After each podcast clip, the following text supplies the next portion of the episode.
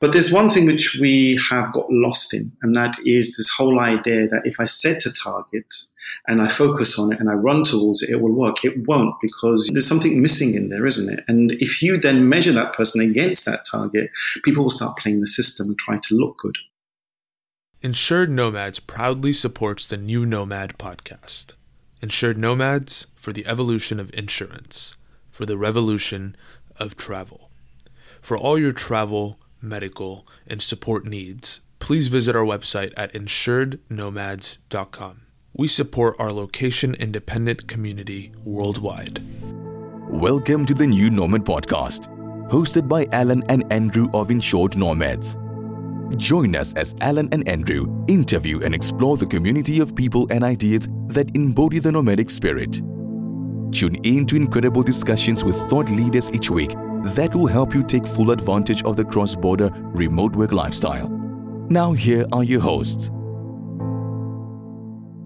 Welcome today to the New Nomad Podcast. Imran Rehman is with us today, the CEO of Kokoro, or he'll pronounce it slightly different when we ask him about the name and how it came about. But before then, I'd like to bring in my co-host, Andrew Jernigan. Andrew, lots of conversations about teamwork, a lot of interesting ideas today. What's on your mind today? Yeah, this is a pertinent topic as we enter a new season. Growth and experiences as the world is adapting and changing to hybrid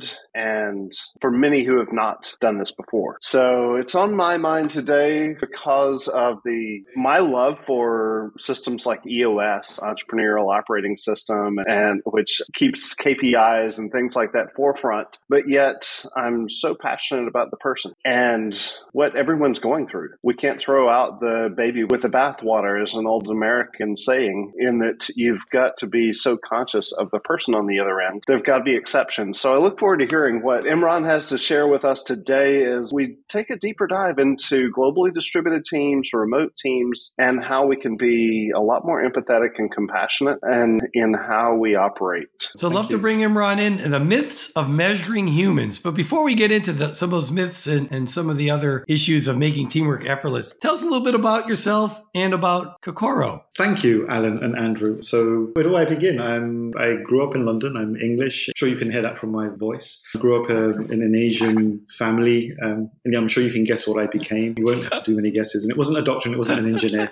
And uh, went to school there, went to university in the UK, and then started traveling and working abroad. First it was Spain, and then Germany, where I learned my other languages. And then as I got into the corporate world and into the working, you know, spaces of where we were trying to create some sort of value, whatever it was you're trying to create, you're trying to create some sort of value either for yourself or for a customer or for the company.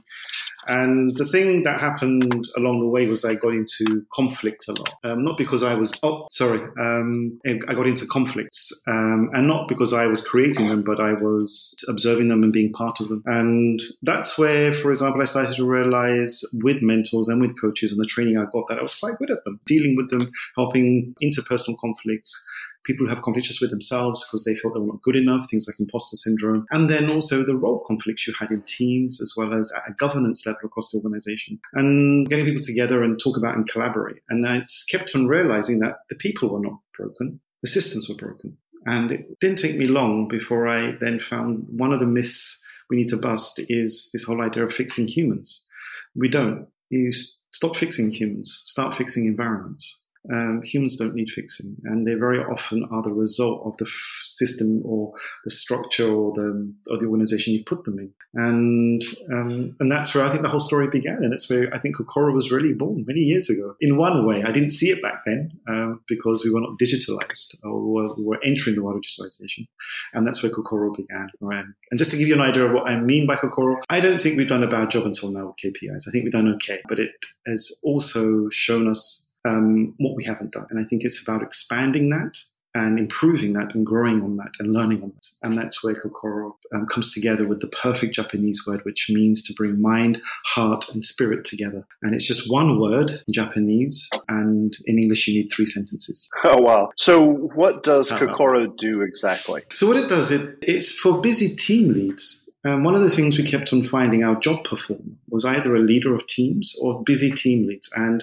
there were three things that were going on. There was number one, this whole idea of, I have a distributed team. I don't know how they're doing. you know, how's my team health? The other part was, God, I also need to do development. I need to keep my team learning and focus on the team as well. I know we deliver for the company, we deliver for our customers, but also as a team lead, I've got to keep take, I've got to take care of the team. And the final thing was the team experience because no team experience happens. You have to curate it. You've got to make it happen. And those three things is what Kokoro brings together for busy teams. And currently out there, there is no expressly known tool I know that helps team leads and also gives them the data back instantly. And what makes us unique as Kokoro is that you can see where you are in the data. So once you get the data back, you can see where you are. So the reflection starts straight away. And, and that's what we've brought together. So we're different from the, how can I say it, the engagement tools, which are great. You, you understand how the organization is engaging. I don't think it really helps because it's too late. I think you have to get in there before people are dissing it. And that's where Kokoro differs because Kokoro works at the team level, but the other tools work at organization. So it's not necessarily HR that deploys it. It's sometimes a head of transformation. Sometimes it's just a unit head. It can be anybody in your organization that can use Kokoro because it's very unique. It's very targeted. It's what I call, it's all about formative data. It's data. We don't collect data that evaluates people. We collect data to form the future because those conversations matter. What's the next decision do we have to make? Because that's what makes meetings productive. And we kept on finding with all the with the hundreds of teams we looked at, um, what teams found very frustrating was meetings that didn't work. Teams found it very frustrating that it was, can we move on from this topic? It's a legacy topic. We can't change this. But what we can do is have fun and really deliver on what we have access to and opportunity to deliver on. So let's do that. So all these things sort of yeah. came together and I created Kokoro. Interesting. So, how do you feel the sudden newness for so many employees to working outside of an office affects this dynamic of review, evaluation, evaluation of performance, evaluation of mental presence, and the absence of those physical times to say, look, our a family member just died and I'm not able to keep my mind in focus this week. We're all out of it where many people are out of the office, out of the factory, out of the previous experience. Do you think this changes your work and studies a bit as no, it doesn't because we were ahead of our time. We still have a tool that's coming to market. So we're working with customers and learning. So it the pandemic has created an education around recovery and emotional health. And we were already onto this, but we didn't know how it looked like because all the tools out there only measure performance from one angle. And that is the, you know, do you deliver? Have you achieved it? And we wanted to do that as well as measure psychological safety and belonging. So what makes Kokoro, so we, do you know what? to be honest with you, we were just to, you know, when the pandemic came, we thought, oh no, I wish we already had a product. Um, we didn't because we still had to learn with hundreds of teams. And now we're getting to a point where we have good market product, so market product fit. Um, it's bringing value in one of our early adopters. They have now scaled to 250 people, and we're looking, we're working with more customers. But the three things we really focus on, what we found now um, for the distributed experience, is um, psychological safety. So what trust is for two people, psychological safety is for the group. Just to make that clear for some people, belonging. You know, do I am I important in the system? Do I have an identity? Can I be who I want to be? And do I have access to the social structures and systems in the organization so I can progress and build? And then the final part, which is all around performance, which is flow. And you can't get to high level of performance unless you have psychological safety and belonging. So you can see how it all came together. So, and you know, people are talking about mental health. I'd rather call it emotional health. And there's one other aspect, Andrew, which I'm realizing is, you know, like, I think this will resonate with all of us across the world now as people who've worked in organizations, is how often have you gone on holiday with this thought in your head, I'm going to recover once I'm, once I'm on holiday, and how wrong that thought is, and how broken that thought is. Because what we should be doing is, while we work, we should be recovering. So when we go on holiday, we're recovered. Interesting. So holiday should, do you understand? And that's what, what we're not doing. What we've done is we created a system. We say, okay, once I get there, I'll go on holiday. Um, and then they go on holiday and they get ill for the first week. You, you know, it, it brings um, up a lot of interesting thoughts because one of the studies that I've seen over the years that ties into your psychological safety conversation quite a bit is people, if they have a good friend at work, tend to love to come to work. That was a, a, study that came out many years back that if you have somebody you can rely on, somebody you look forward to seeing, that's part of the safety. I love the fact that you brought that holistic approach in. But one of the interesting things you speak about in one of your presentations is measuring outcomes increases productivity. And that's a myth. And that, but I love what you added was, or was added in the conversation you did was if a measure becomes a target, a measure then is a target. It becomes a target. It changes. I know it's a little Yeah, bit wonky, changes. but could you help our audience understand that? Because to me, of the things I took away from that, I understand exactly what you were talking about as I sat and had to think about it. Well, think about it. So once I'm a big fan of OKRs and I'm a big fan of outcomes and I'm a big, you know, putting a goal into place. I'm not against goals. But if you look at the data, only 20% of people can work with goals. The rest can't. And we know that from the medical world because otherwise, you know, doctors would have it much easier to get people healthy. They don't. 80% of the people don't want to improve their lifestyle. So because there are many other ways humans work and are motivated. So goals work for some. But there's one thing which we have got lost in, and that is this whole idea that if I set a target, and I focus on it and I run towards it, it will work. It won't because you haven't, there's something missing in there, isn't it? And if you then measure that person against that target, people will start playing the system and try to look good. Now, there was a great economist that uh, around the 1950s who said, like, if a you know, if um, if um, a measure becomes a target, it's not a measure anymore. And he applied it to the, the world of policy and law, where people made law and said, well, look, if we create a policy and it's and we're using it as a target, then we won't. People will start playing the system and say, look, the law's working, the law's working. You start defending your corner because you are put on the spot. And very often, we also do then is some leader is measuring you up against that target. And you know what happens if I try to measure you, Andrew, and you, Alan, up against a target? I'm measuring myself. I'm trying to compare yourself to how well I do things. So this it's broken at two levels. And so what we're trying to do here is really saying that, look, so what is that we need to measure? Um, and what environment can we then create around this measure so you can talk about the measure and it's not treated like a, like a target. And that's when healthy high performance just happens. So Yeah, I totally agree. that's the most No, fascinating. I, I agree on the, you know, when you, I mean, I'll use the example that I've had in my career is I had a sales organization that, you know, people would say, well, how come you don't tell these folks they got to do 30 calls a day? And I'm like, well, if I tell them to do 30 calls a day, 29 of them may be unproductive. There might be one productive call. I'd rather have them do five productive calls than try to make this target for me. And I trust them as highly intelligent, incentive compensated people to do the right thing. Because if they don't do it, the only person who gets hurt first is themselves, but also want to give them the tools to do the correct. Is that kind of what you speak as far as that? Exactly. So, and what you do then is make sure if the environment is right, then these people will create the right thing to talk around. So, like, you do want to put something in place, don't you? You want to say, well, how can we then learn as a group? Um, so, if we do by, you know, whether we do 10 calls, 20 calls, 30 calls per day, um, how do we make those calls most effective or um, how do we hit home with those calls? And what is the thing that we can talk about as a team so we all learn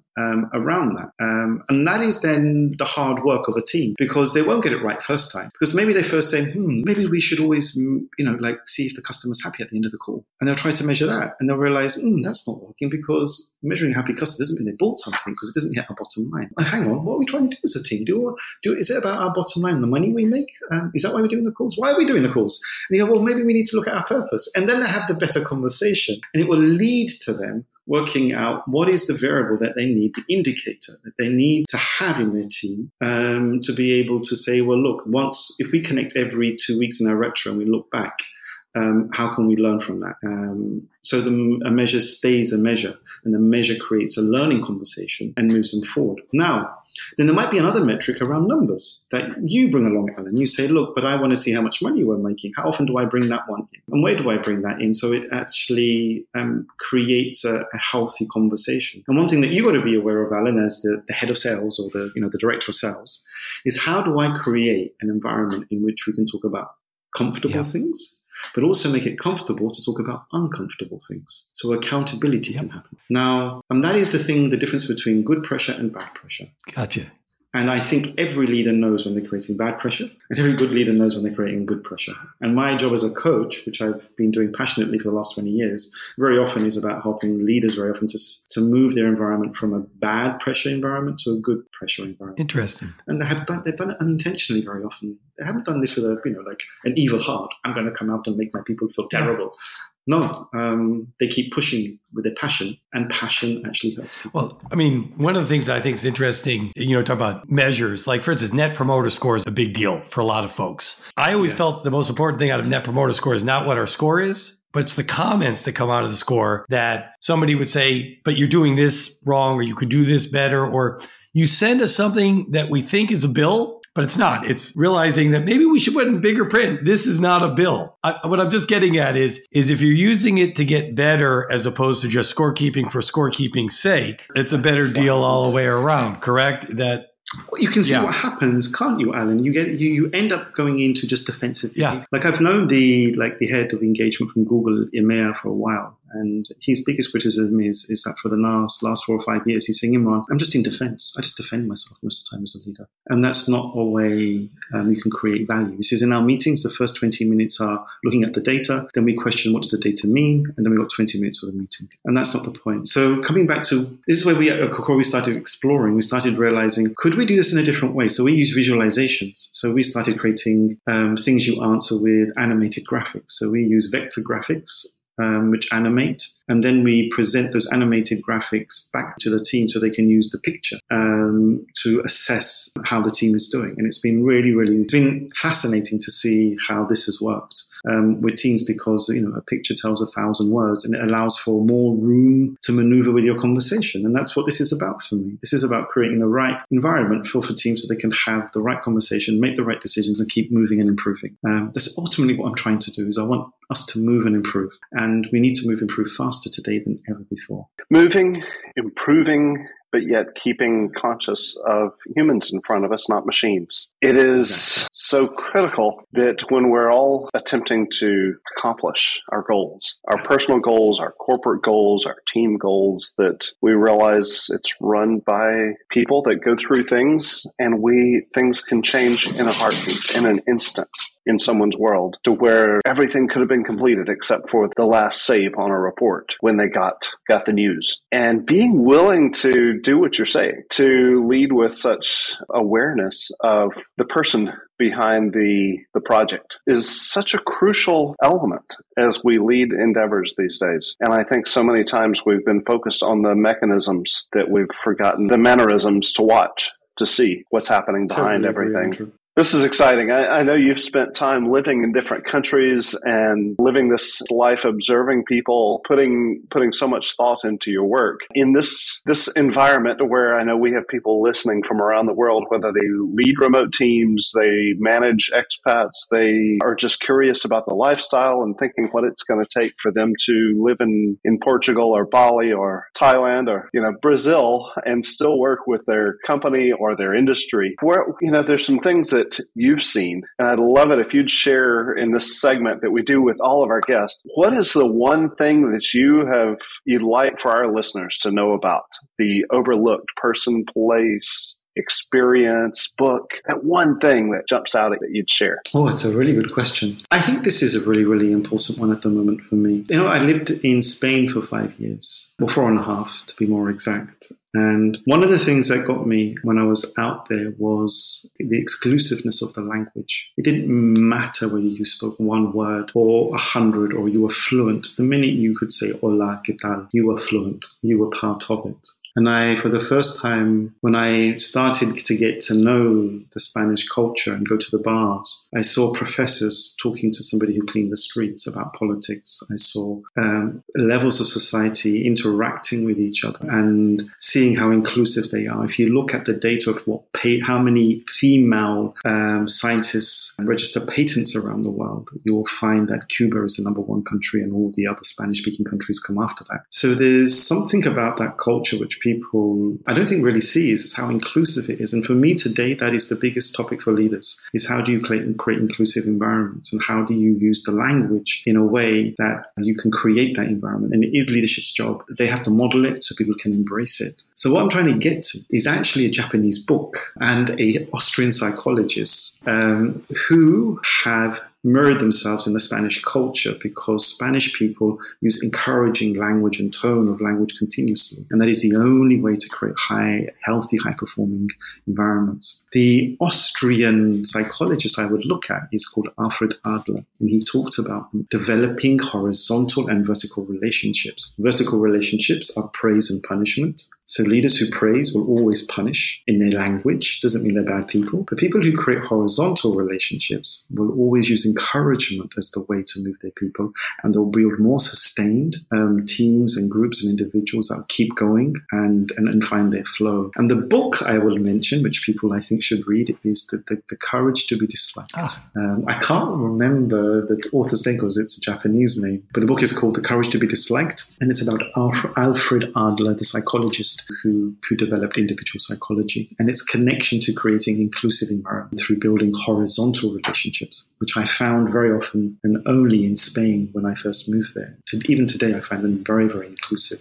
If you go to a party and you're standing around, they'll tell everybody to turn around and face each other and create a circle. And these sort of mannerisms is something I think we can all learn from. And if we all do go on holiday to Spain or Spanish speaking countries, look closely. You'll realize how inclusive their language is. And I think it's very beautiful. So I brought three things. You know, I think that's great. And I Did think you help? actually touched upon something that might take a different title that people aspire to. And you see the people in the, especially where, where I've worked in the past, is the conversation about being a servant leader that everybody has yes. that value. Everybody has a, important input. And, and frankly, the courage to be disliked makes me also think of how important it was that you also mentored those who were skeptics that were willing to speak truth to power because sometimes those folks get put to the side, but their input actually saves you a lot of times because they're the only one honest enough to say, I'm not sure this is going to work for all of us. And then you can reevaluate. Completely. Yeah. Which I thought. And another thing which I like about. No, go sorry, ahead. So I was going to say, I have to say it's about servant leadership. Um, because one thing Alfred Adler points out in his book, he says, it's about you working out your contribution to society. That is where you're going to find happiness. So he talks about your contribution to community, which is what a servant leader does. And the servant leader begins always with giving first, taking. So it all then does tie back together about learning to give first. And if you learn to give and continuously give, also in your networks,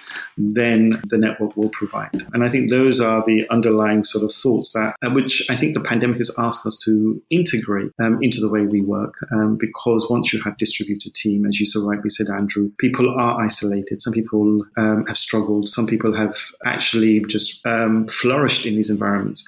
But how do you take either or and work with it um, so you can create that feeling of togetherness, which I think most of us, um, I think, need um, to work on a daily basis and to build the resilience we need to deal with the current state of affairs that unfold on a daily basis. So, Imran, I'm sure people so that, that listen to this podcast will want to learn more about Kokoro. Could you tell them where they could find you and catch up and learn yeah, more? They can find me on link. Yeah, they can find me on LinkedIn underneath under Imran Rehman, R E H M A N. They can find me on Twitter with Ims Rehman, R E H M A N, so at Ims Rehman, and also at bkokoro.com. And also, they could also write to you, Andrew and Alan. Um, and find me there. But generally, I think those are the three, four locations. Fantastic. Fabulous. Watch for it in the show notes on social media, and uh, the links will be there. Catch us at thenewnomad.net, and you'll find those links also. So it's been a pleasure to have you on today. Thank you for sharing. Stimulated some, Thank you, some Andrew. great thoughts. Yes. So, as I take away today, I'm going to research. We'll put in the show notes the name of that book also, which is fantastic. And, you know, once again, Andrew, you and I have this conversation about leadership and teamwork and having everybody feel a part of the team. I think this was spot on today. Give me a quick takeaway for our audience. My takeaway truly is to continuously be a student. We've got to be learning every day, being willing to own our mistakes and study further so we don't do it again. And so these things that Imran and his team and what they've built really helps people move past the mistakes after discovering them. And this is good. You know, we all need to realize our areas for growth. And Imran has done a good job for stimulating the desire for that today with our teams. Fantastic. Well, thank you for joining us all today. We look forward to hearing from you again. For those of you in the remote lifestyle community, we wish you the best. We're going to continue to bring many more leadership conversations. My last thought on things is I love the fact that analytics don't tell the full story. And you need to see more holistic picture of things because life is not so simple. And I, like me, who comes from a sales background, you would look at analytics, but it didn't tell the person who has the spark, who's out there, who really is helping others get better a lot of times. A lot of times, the success among the team is hard to pinpoint who that particular individual is, but you kind of, as you, you speak to folks, say, who influenced you and helped you along? And then they would mention that person. Then you'd realize there's a lot more going on here than just 30 phone calls per week etc. So thank you for opening our eyes to that. So great takeaway today. Look forward to hearing from you all next week. Once again, thank you for joining us on the new Nomad. Insured Nomads proudly supports the new Nomad podcast. Insured Nomads for the evolution of insurance, for the revolution of travel. For all your travel, medical, and support needs, please visit our website at insurednomads.com. We support our location independent community worldwide. Thanks for tuning in to the New Nomad podcast, where we bring together an incredible community of people and ideas that embody the nomadic spirit. Please remember to subscribe and leave a review. For more amazing tips to help you take advantage of the cross border lifestyle, please visit us at insurednomads.com forward slash podcast. See you next week.